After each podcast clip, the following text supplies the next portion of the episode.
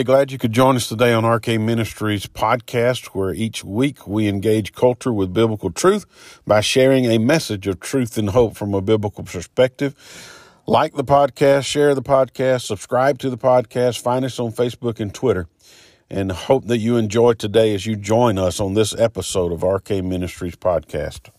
If you have your Bibles with you, follow me back over to Romans chapter 12 as we continue our study in Paul's magnum opus, the book of Romans. Romans chapter 12. Our text today will be verses 14 through 21. 14 through 21. And the Bible says, Bless those who persecute you, bless and do not curse them. Rejoice with those who rejoice, weep with those who weep. Live in harmony with one another. Do not be haughty, but associate with the lowly. Never be wise in your own sight. Repay no one evil for evil, but give thought to do what is honorable in the sight of all. If possible, so far as it depends on you, live peaceably with all. Beloved, never avenge yourselves, but let it leave it to the wrath of God, for it is written, Vengeance is mine, I will repay, says the Lord. To the contrary, if your enemy is hungry, feed him. If he is thirsty, give him something to drink, for by so doing you will heap burning coals on his head. Do not overcome be overcome by evil, but overcome evil with good. Let's pray.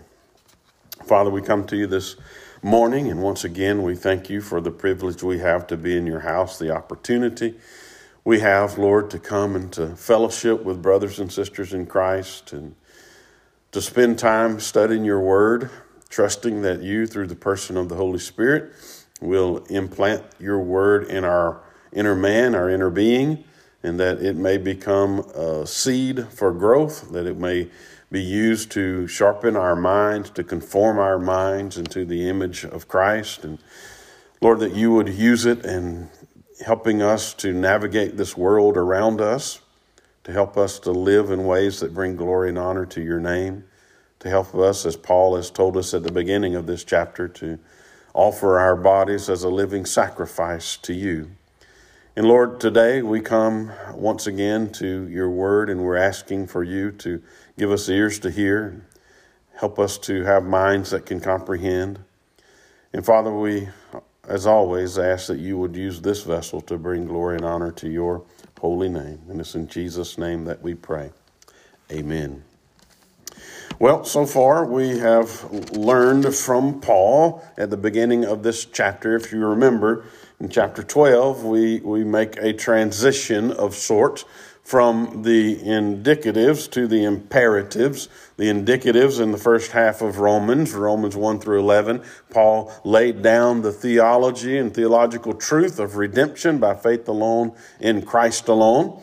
And now in chapter 12, he's turned the corner and he's saying, in light of this redemption that you have received in Christ, this is how you ought to live. And so he's told us as a summary statement that we ought not be conformed to this world, but be transformed by the renewing of our mind, and that we are to present our bodies as a living sacrifice uh, before God, which is our reasonable act of worship, a reasonable act of service. And the rest of Romans is really fleshing out what those first two verses in chapter 12 mean.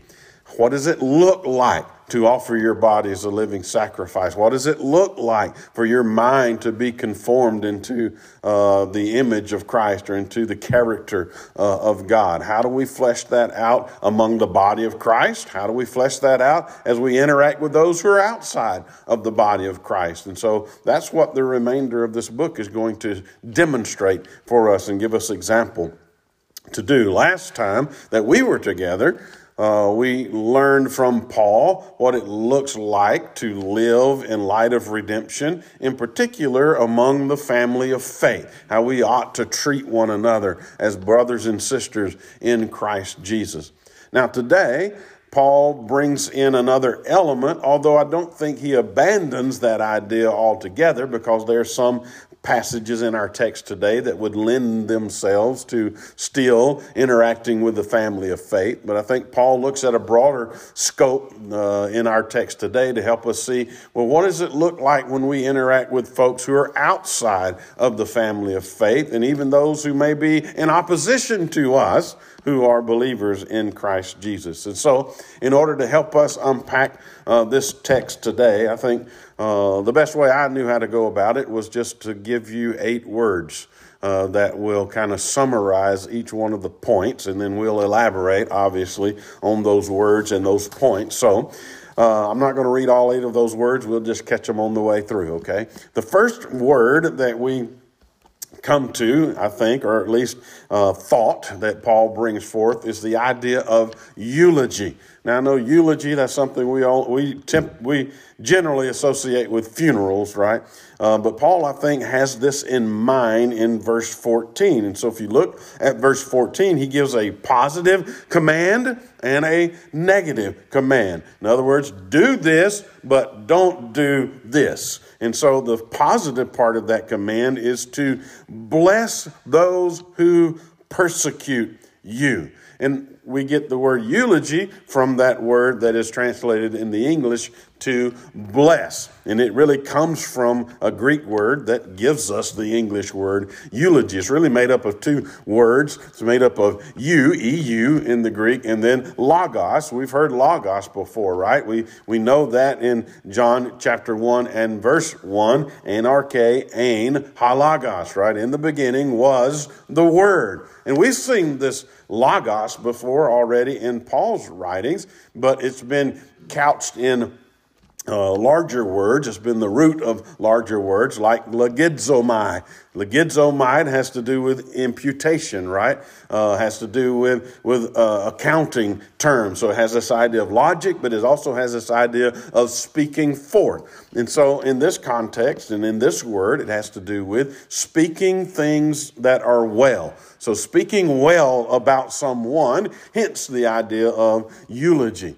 And so Paul is telling us that we as believers ought to do like our grandmas and moms used to tell us to do. If we don't have anything good to say, we ought not to say it, right? We ought to say good things about people. Well, shame on us, right? Because we don't always say good things about people. But not only does Paul say we ought to say good things about people, he tells us we ought to say good things about a particular group of people in this first part of verse 14.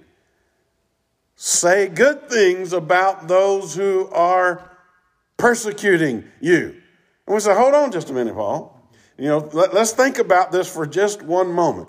I get it. I can say good things about those people that I like, but it goes against my, you know, conscience or my better judgment to say good things about somebody who is after me, right? Who is persecuting me. That's really what the word behind this English word persecution is to pursue with hostility.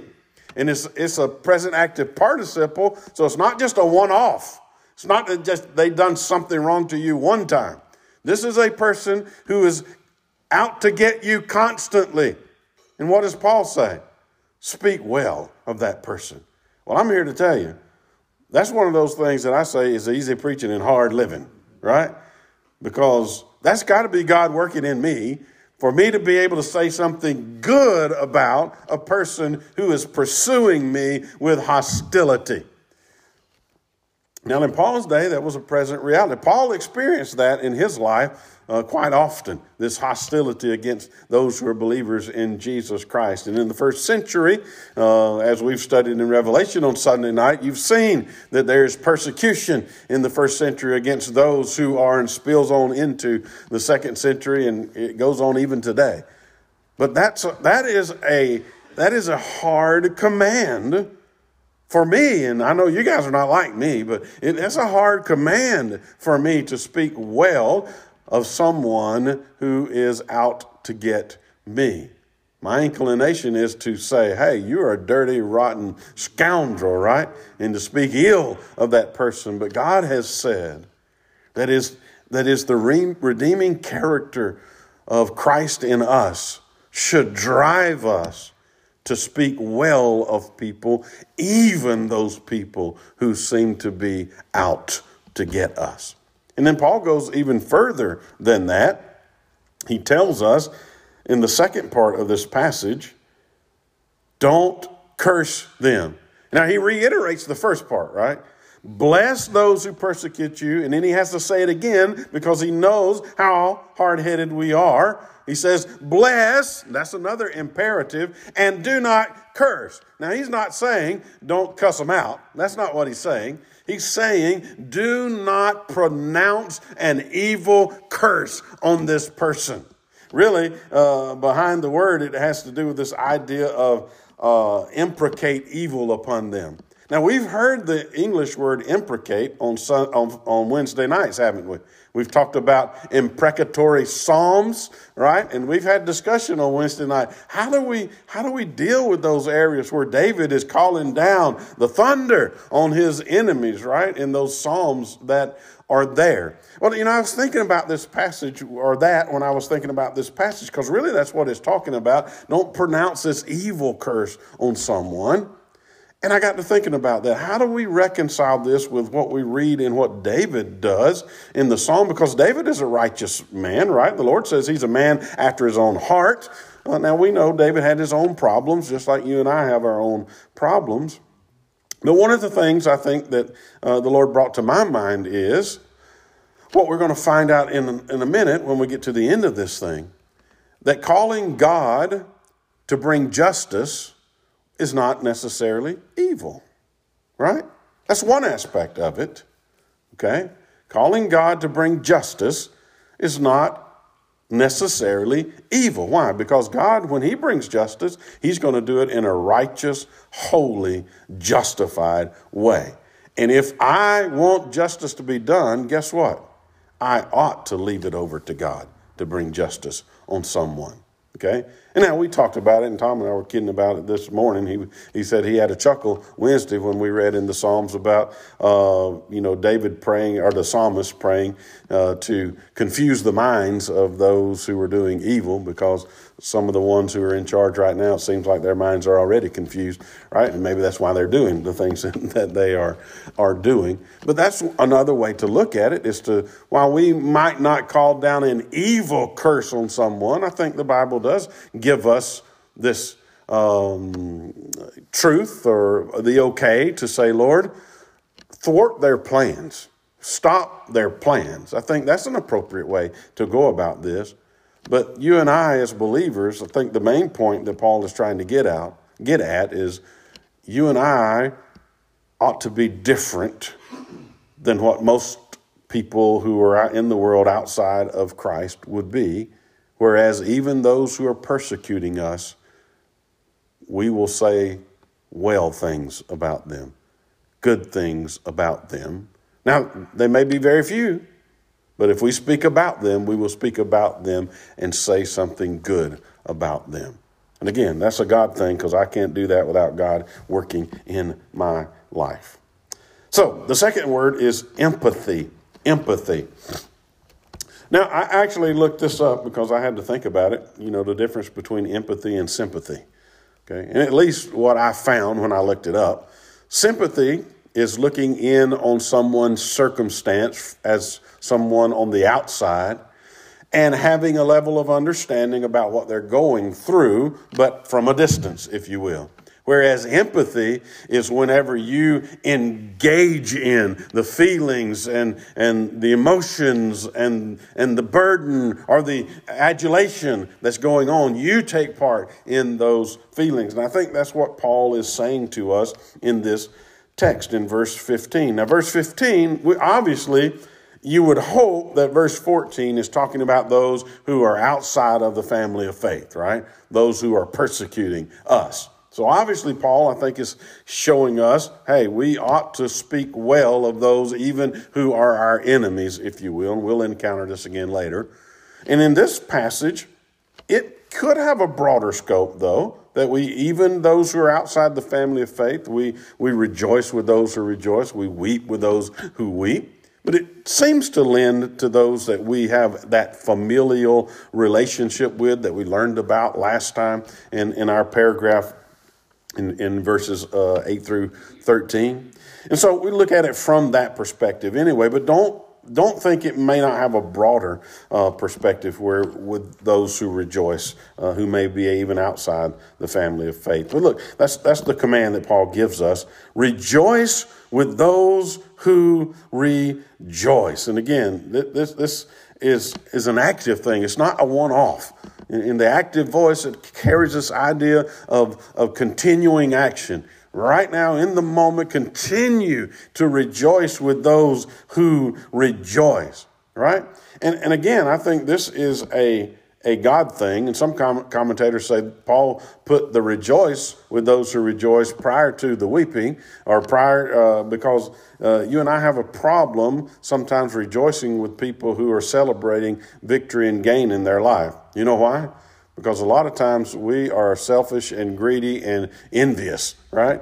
And so maybe sometimes it's hard for us to rejoice with people who are doing well and succeeding and they're rejoicing in their success when we feel like that we are failing or not meeting up to the standards that we have set for ourselves or the world or someone has set for us. So sometimes it may be hard for us to rejoice in a legitimate way. But Paul is making the point here that we are to embrace the success of others and we ought to, we ought to uh, celebrate with them, especially those who are in the family of faith. Celebrate when God brings victory in their life in whatever capacity that victory is. We ought to rejoice with them that God has given them victory and shown favor uh, upon them and not be, you know, an envious old prude who's jealous of what's going on in someone else's life. And again, I think that's part of the old nature, the human flesh, for us to be envious and jealous and, uh, you know, competitive. But Paul is saying we ought to literally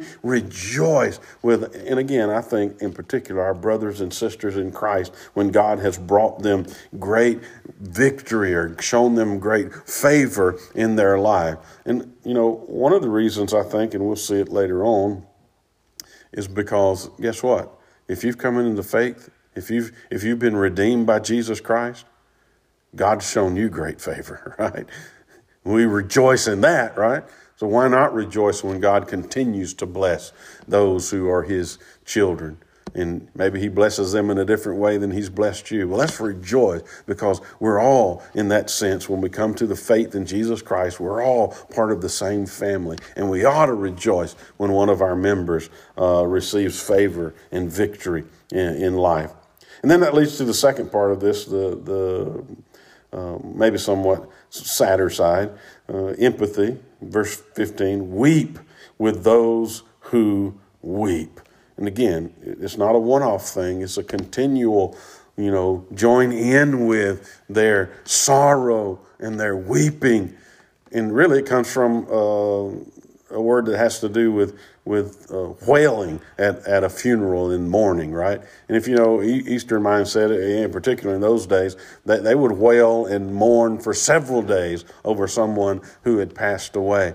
But that's what the Bible. And I'm, I'm going to tell you that this is a hard place for me right here.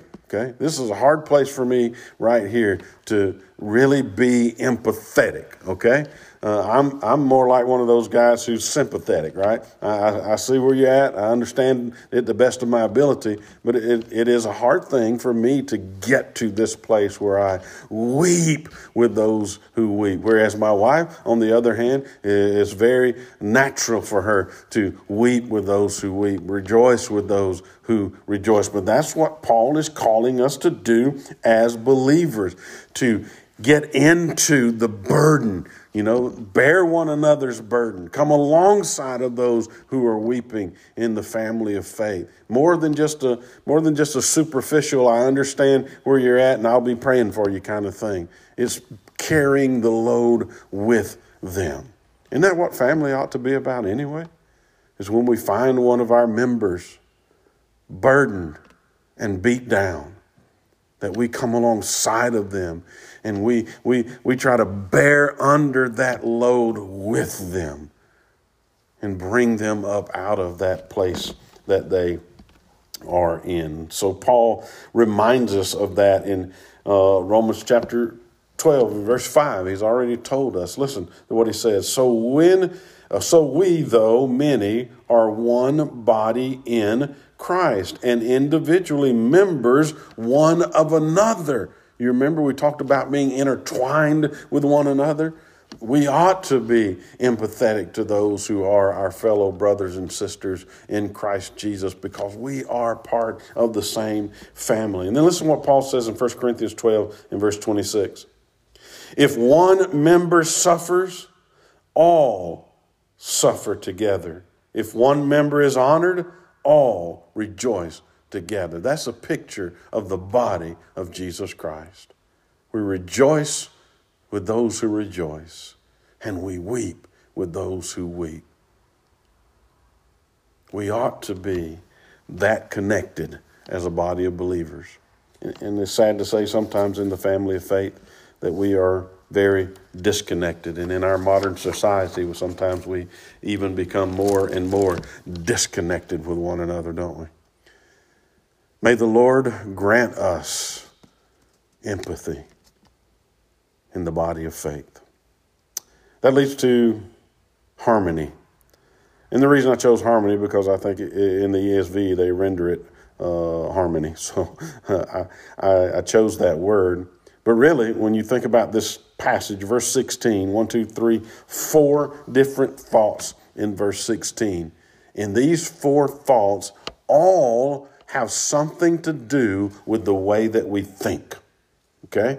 although it's translated harmony in the ESV and the English, this first phrase says live in harmony with one another in the ESV. I think the, the Lexham English Bible captures it in its truest essence. They translate this passage think the same towards one another. Think the same thing toward one another. And in every one of these passages that we, every one of these statements we read in verse 16, all of them are centered around this uh, frame, which is the, the Greek word, this idea of exercising our mind. So it's how we think about ourselves and how we think about other people and how we think about circumstances and situations that we may find ourselves in. So it goes all the way back to what Paul tells us in chapter 12, verse 1. Don't be conformed to this world, but be transformed. How? By the renewing of your mind. Our redemption ought to change the way we think. And I think Paul bears that out in a very uh, practical way in verse 16. So he says, think the same thing toward one another or live in harmony. Be, be single minded in our uh, pursuit of the kingdom of God, right? As the family of faith, be single minded in that. And not only that, we need to think not too highly of ourselves, as Paul has already told us before in, uh, in Romans that we ought to have the right kind of attitude toward one another in the family of faith. he goes on to say in, in, chapter 15, we'll see this idea again in verse 5. It says, May the God of endurance and encouragement grant you, and the ESV renders it the same way, live in such harmony with one another in Christ Jesus. Now, the uh, Lexham English Bible uh, has it in uh, accordance with the way they translated verse 16 before in the idea of thinking. They say, Let God grant you to be in agreement with one another in accordance with Christ Jesus. And so this harmony is about us thinking together, being like minded in the family of faith, that we are focused on the same goals and the same, you know, uh, things uh, that God has called us to be about. We are, we are single minded in in that we are centered on Christ, we're centered on the gospel, and we're focused on bringing glory and honor to God with our lives and by being missionaries, if you will, in the place that God has called us and appointed us to. And then Paul goes on with this idea of thinking rightly in the second part of verse 16 he says excuse me do not be haughty. And it really comes from a word that means high okay or lifted up lofty. And then it has the word about exercising your mind.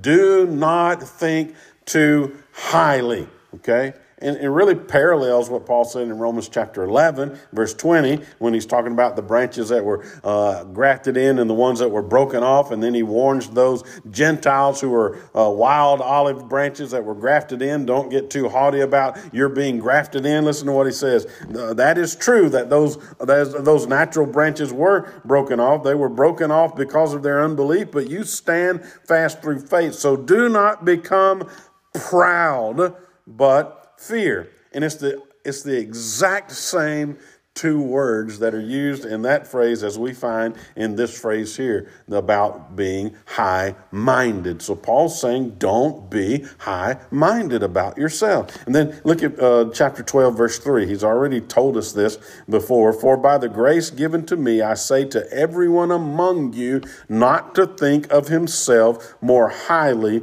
than he ought to think. And we've talked about that when we were in verse 3, right? That's one of our problems as human beings, isn't it? That too often we think more highly of ourselves than we ought. And I think that one of the things, one of the dynamics that are going on in that in this section is Paul still has in mind this Jewish uh, Gentile relationship right? And one thinking more highly of themselves than the other. And Paul is warning them in this first century context don't be like that. Why? One, because all of them have been charged uh, by Paul to be under sin, right? And be guilty before God. And all of them must come to God the same way and find righteousness in God the same way through faith in Christ alone. So, in that since we are all the same dirty, rotten, sinful wretches who need to re- be redeemed by God through Jesus Christ. And when we come to Christ, we are unified in Him right? We are all forgiven in that same way by Christ. So we ought not think more highly of ourselves than we ought. We ought not look down our nose on someone else because all of us had to come the same way to God because all of us were just as guilty as the next guy, right? And so he's saying, have a right understanding about who you are. And then he fortifies that with the next phrase in verse 16. He says, but associate with the lowly. And it's very interesting uh, phrase or word that is used there uh, when it talks about associating with the lowly. The word for lowly, or that phrase is translated, it comes from uh, a word in the Greek where we get um, topography, if you will. The root of that word comes from a word we get topography, and topography has to do with the land, and, and topos is the Greek word. It, it, really means place. So, like a place on a map, if you will, uh, place on the ground. And so, the idea behind the word is to not be far from the ground. In other words, don't be high and lifted up. You're close to the ground. So, in that sense, be associating with the lowly. And the word for that phrase uh, to associate with has to do with being carried away with, right? And it's, it's more than just, hey, I, am acquaintance with someone who the world says or someone has deemed in a lowly state. No, I'm carried away with the people who are in a lowly state. I, am like Jesus whenever he comes up to the lepers who are called to walk across uh, on the other side of the street and yell and let everybody know that, hey, I'm a leper, I'm an outcast, I'm unclean. And what does Jesus do? He goes over and touches them, right? Why does he do that, right? Because he understands that they are the created order of God as well, and they have intrinsic worth because God created them. And Jesus goes and he brings to them healing and forgiveness, just like he does with a king who's sitting on his throne, right? And you and I ought to go out of our way to associate with those who the world or whom someone has deemed as lowly in repute or lowly in their status in the social uh, order. We ought to be carried away. We ought to, we ought to go out of our way to associate with those types of people. And again, you know, sometimes that's easy preaching and hard living too, isn't it? Because we have our own idea of what society expects of us. And so we try to avoid things that we think would tarnish us. And sometimes that, mean we, that means we try to avoid people that we think would tarnish us, right? But what did Jesus do? Jesus went to those who needed him. I say needed him the most. He went to those that the world had considered to be an outcast. Those who were high and lifted up and were high minded about themselves, what did he do with them? He was stern with them in their self righteousness. For those who were broken and lowly in spirit, he showed them grace and mercy. And you and I ought to be the same. Because guess what? If you look at it from a spiritual perspective, all of us were lowly. all of us were lowly. And what did God do? He condescended himself and he associated with the lowly. And he brought us up out of our lowest state. And he redeemed us in Christ Jesus. Then he goes on to say in verse 16, the last aspect of this thinking rightly. He says, Never be wise in your own sight really the language there don't come to be wise on your own or by, or by yourself or from yourself. We, we all have a sense of wisdom in, in this world right? And in our own minds we have a sense of wisdom. But where does true wisdom ultimately come from? True wisdom comes from the lord. True wisdom comes from God's word, right? And so you and I need to understand that we, we don't know it all. We don't have all the answers, and we're not wise in and of ourselves. We gain true wisdom as a gift from God. And we ought to seek that wisdom from God. We ought to seek wise counsel, people who are steeped in God's word, people who are steeped in prayer and on their knees before God. And we ought to seek wise counsel from the Lord and not be wise in our own minds. And so, when we become wise in our own minds, I think sometimes we it, it may cause us to be high minded. Might it not? Listen to what Robertson says in his uh, word picture about this. He says, Do not have the habit of becoming wise in your own conceits. Believers are to think rightly, now this is me, believers are to think rightly about themselves and about others. Believers are to not think of themselves superior to those uh, that the world has deemed to be lowly. We're to think rightly. And that only happens when God redeems us and transforms us. And the Holy Spirit takes residence in our life. And, they, and God, through the Holy Spirit, begins this sanctifying work in our life. And as we feast on God's Word and as we spend time in prayer before a holy, righteous God, He begins to conform us into the image of Christ. And He begins to transform our mind and cause us to think rightly about who He is, about who we are. And then that translates in how we think about each other other and our fellow man, our neighbor. And so Paul reminds us to let's live at, at harmony, in particular, I think, among the family of faith. And then he will tell us in a moment the best we can with those outside the family of faith. So the next word is honorable or honorably. comes from verse 17. And it really comes from the second part of verse 17 where the word is, but I think it, it covers the essence of what Paul is trying to say in this passage. And so he tells us in verse 17 repay no one evil for evil, but give thought to do what is honorable in the sight of all. Now, Paul front loads this word, this negative part of the word, no one in the English in the ESV, uh, Medein in the Greek, and he front loads that on the sentence, and he's it's really saying, not even one. Do not repay anyone, not even one person, evil with evil. Now, again, that's contrary to human nature, isn't it? Because what do we think most of the time as human beings? Hey, you hurt me, I'm going to hurt you, right? You hurt my family, I'm going to hurt your family, right? You do this to me, you need to get what you deserve in return. You tongue lash me, well, I'm going to tongue lash you right back, right? You rip me to shreds on, on Facebook, well, I'm going to rip you to shreds on Facebook, right? We, we do all those kinds of things as human beings, and Paul is reminding us, and this is going to parallel or come to a come to a head and a summation at the very last verse of this chapter. But Paul is saying, for the believer, we need to be more like our Savior. Now, Jesus didn't; he wasn't a wimp, right? He stood up to those who were in uh, teaching false doctrine. He stood up to those who were uh, manipulating and mistreating people.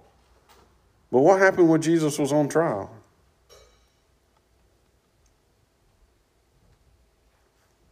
Exactly that, right? exactly that. What happened when the Romans were beating him, nailing him to a tree? He says, Father, forgive them, for they know not what they do. Now, again, I'm going to wear this phrase out in this section of Scripture. That's easy preaching and hard living, right? That, that's hard for me to do. It takes God working in me to change me in order for me to get to the place where I don't want to repay evil for evil. That's a God thing in my life. And if you're honest, probably a God thing in your life for us to be able to live like that. Then he goes on to say in that second part of the passage, but give thought. And again, this idea of how we think, right? Give thought. Now, the idea behind that give thought has to do with thinking beforehand. This is not a spur of the moment thing. This is someone who contemplates this situation and says, How am I going to live honorably in the sight of all? That's intentionality, isn't it? That takes forethought and preparation on our part. And how do we get to the place where we can know what is honorable, know what is good and decent? Well, we get it from God. And we get it from God's revealed word to us, right? And doesn't that parallel what the Lord told us through Paul earlier in chapter 12 when we were in our last section? What does true love do? True love abhors what is evil and it clings to, holds fast to what is good. And so, if we say that we have been redeemed and we have the love of Christ in us, who He shed it abroad in our hearts, we ought to do what Paul says we ought to do as believers. We ought to abhor evil. So if we abhor evil, then why would we use evil to get back at other people? And if we hold fast to what is good, why would we not endeavor to do good and live honorably among all? That ought to be the character of the believer. True love would never render evil for evil, but rather good over against evil. And Paul just piles on in the next few passages, especially when we get to the end, on this idea. And it leads to the next word, which is peaceable, peaceably. And we all have heard this passage before. If possible, so far as it depends on you, live peaceably with all. Now, the word there, if possible, or that phrase, as it depends on you, really at the heart of that is one word. It's the word dunamos. It's where we get dynamite, but it has to do with power or ability. And so, what is Paul saying? As much as it is in your ability, live peaceably with all people. Why does he say it that way? Why does he put this word uh, a in front, the word if in front? Because the reality is, uh, it takes two to tango, doesn't it? I can't make someone be at peace with me. All I can do is whatever it is that I have the ability to do to facilitate peace. Right? And the if in front of that, the implication is there are going to be times when we can't live at peace with other people because it's not within our ability to do so. But as much as it is in our ability to live at peace, we ought to strive for peace, right? Now, the thing we need to be careful of is that doesn't mean peace at any cost, okay? And sometimes I think we might we might think that if we read this passage, or others may look from the outside in when they read this passage and say, you know, believers, you're supposed to live at peace at any cost. Well, no, that's not what the passage is saying, is it? Hence the if possible part of the passage. I like what Luther said about this idea of peace. He said, Peace if possible, but truth at all cost. You remember there's a passage in, in the New Testament where Jesus says, Don't think that I've come to bring peace, but I've come to bring a sword. What is Jesus saying? He's saying the same thing Paul is saying. Matter of fact, a lot of what we're reading in this passage is Paul not necessarily quoting Jesus verbatim, but it's, it's using theology that Jesus, Jesus has already presented.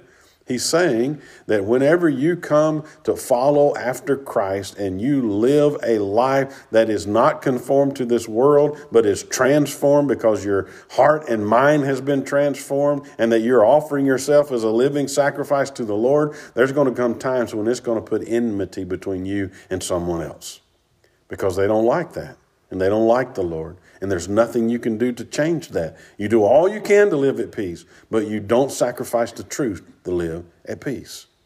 I like what the great late Adrian Rogers said. This is a, a quote, it's, it's, a little bit lengthy, but it comes from an article that he was quoted in, in in the Berean in 1996.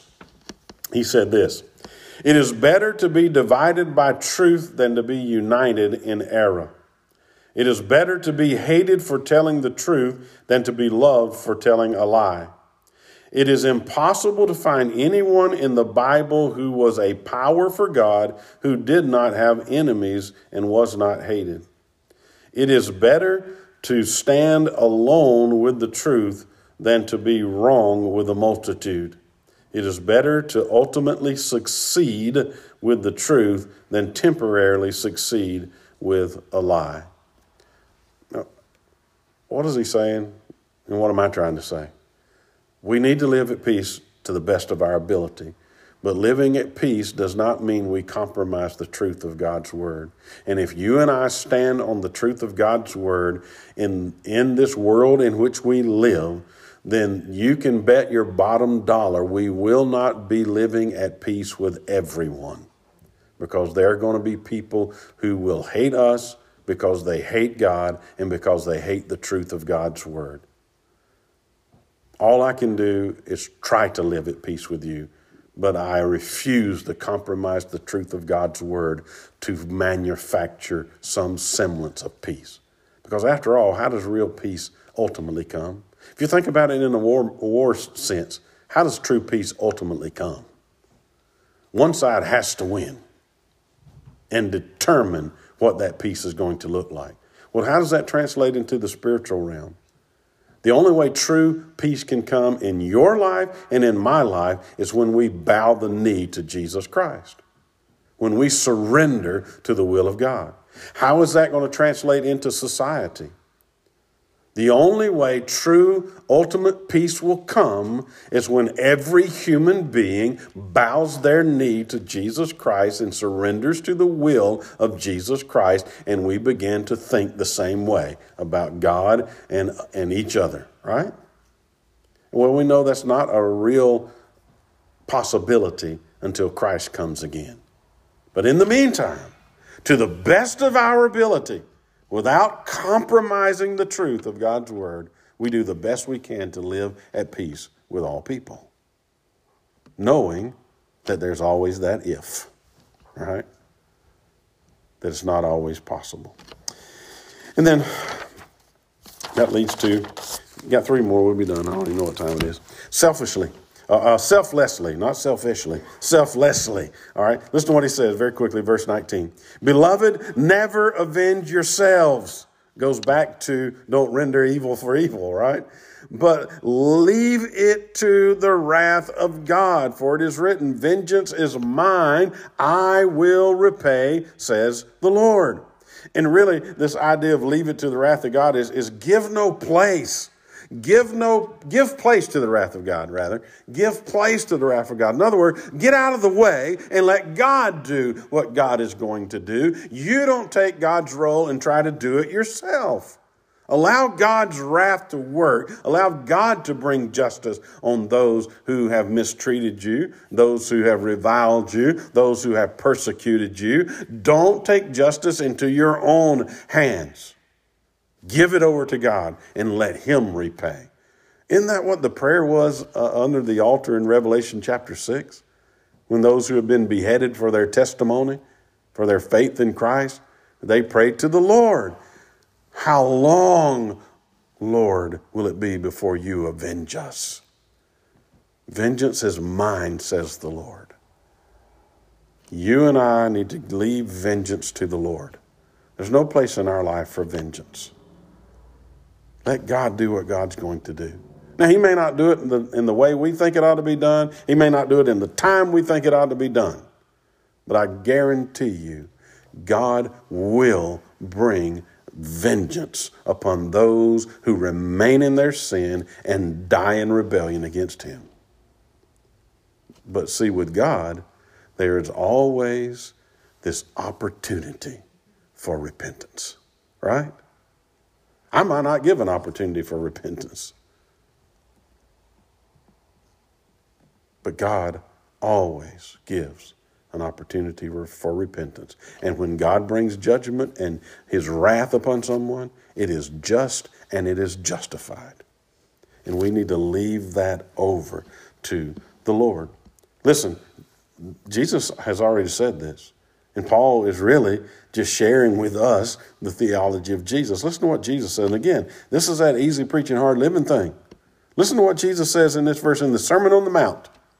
You know, you've heard it said, but I say to you, Jesus says in chapter 5, verse 39, if anyone slaps you on the right cheek, turn to him the other also. And that's why I say, hold on just a minute, right? If somebody slapped me on the cheek, I'm going to tell you, it's got to be a God thing in me that allows me to turn the other one. Okay? And this is not this is not right, but I'm going to say it anyway. This is not right. Don't emulate me in this. I, I like what someone else says. Hey, I ain't got but two cheeks.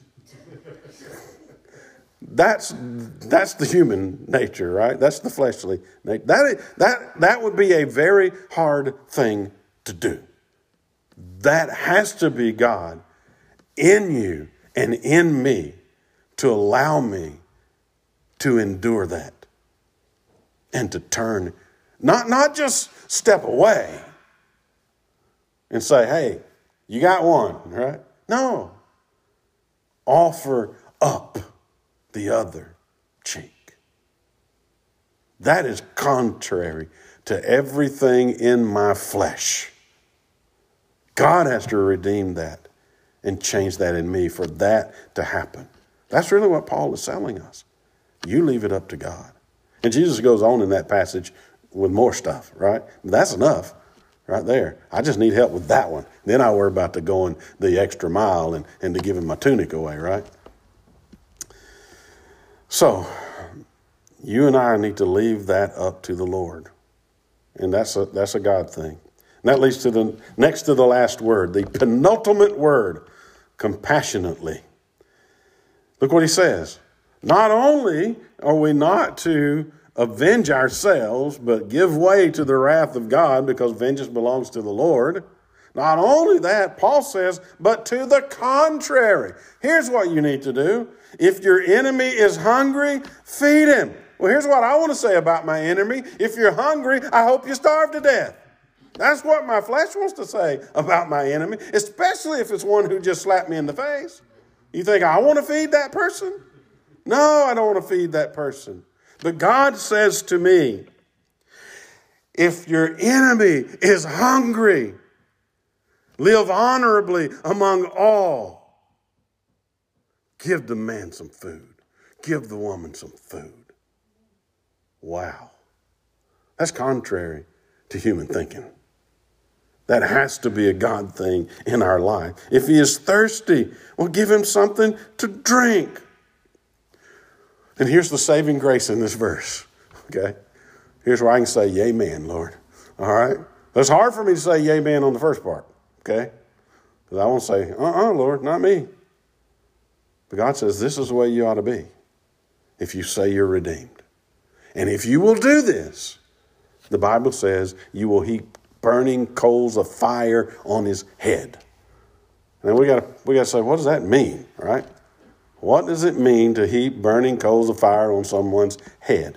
Well, a couple different ways people generally look at that. It, it, it comes from the Old Testament. Paul's bringing that into the New Testament. One way people look at it is that it is going to bring shame on that person because you've treated them so well and they've treated you so badly and it's going to bring shame and lead them to repentance. Okay? And then other people look at it this way that this is bring this is a, a, figure of speech saying that it's bringing God's wrath upon their head.